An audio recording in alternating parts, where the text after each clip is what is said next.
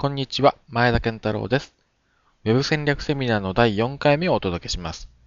今回は営業地域を定義していますかというテーマでお話しします。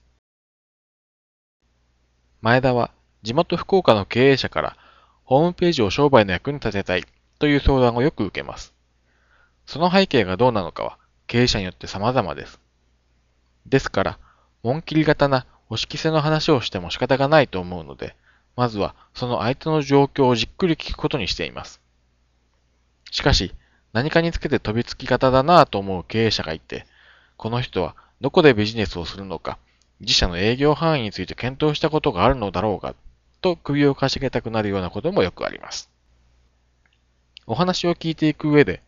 前田が質問する項目の一つに、次があります。それは、今のホームページで営業地域を想定しているのですか？ということです。すると、相手は大抵、インターネットは全国区でしょ？うという答えを返してきます。なんでそんなことを聞くの？というような軽減な顔になっているんです。では、なぜ前田は営業地域のこんな質問をするのでしょうか？それは、次のことを知りたいからです。あなたはお客があなたの商品を買ってくれる人ならどこの誰でもいいのですか？もしあなたがこう質問されたときは即答できる経営者でなければなりません。しかもその答えはただなんとなくではなくきちんと論理立っていないといけないのです。あなたの店舗ではどこにでもある商品をどこにでもあるような品揃えと価格で商売してはいないと思います。きっとそれは何かで差別化をしないとお客は見向きもしてくれないというどこかの経営コンサルタントが言うのを聞いたことがあるからでしょ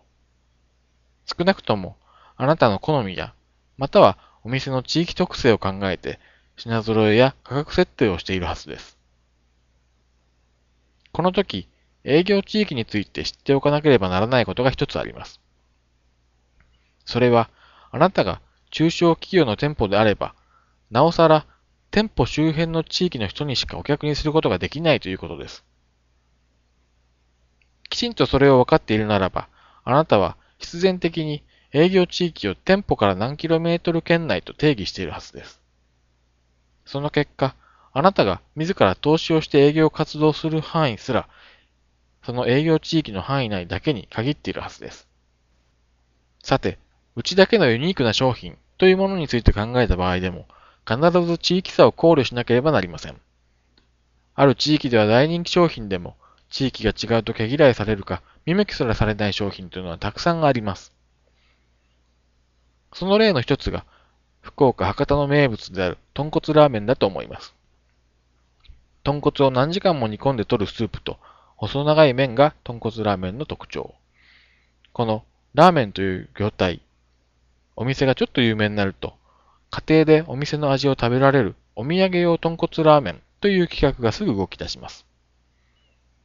確かに、そんなお土産商品というのは、そのお店にしか置かないユニークな商品だと思います。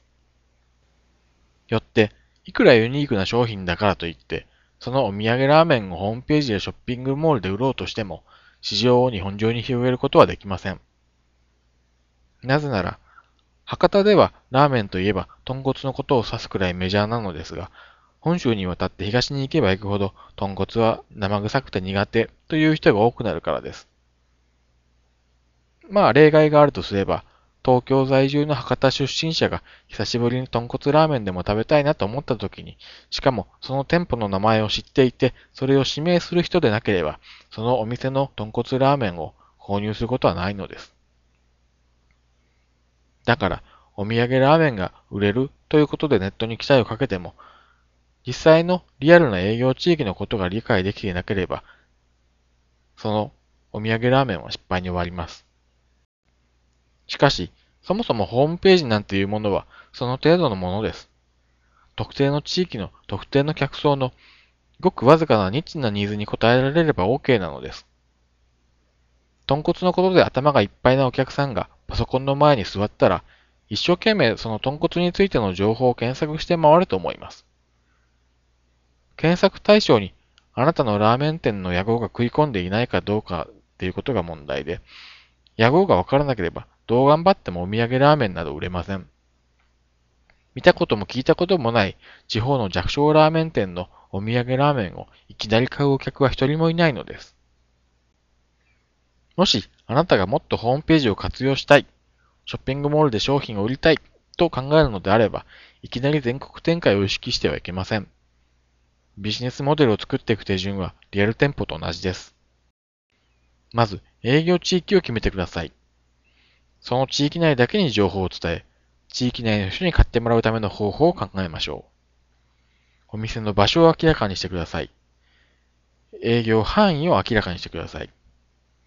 範囲外のお客からの注文は、送料をお客へ負担してもらってもいいです。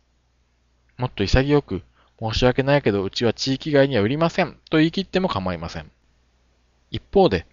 営業地域内でも買わないお客というのがいて、その人はずっと買いません。買わないお客をあなたが無理して追いかける必要はどこにもありません。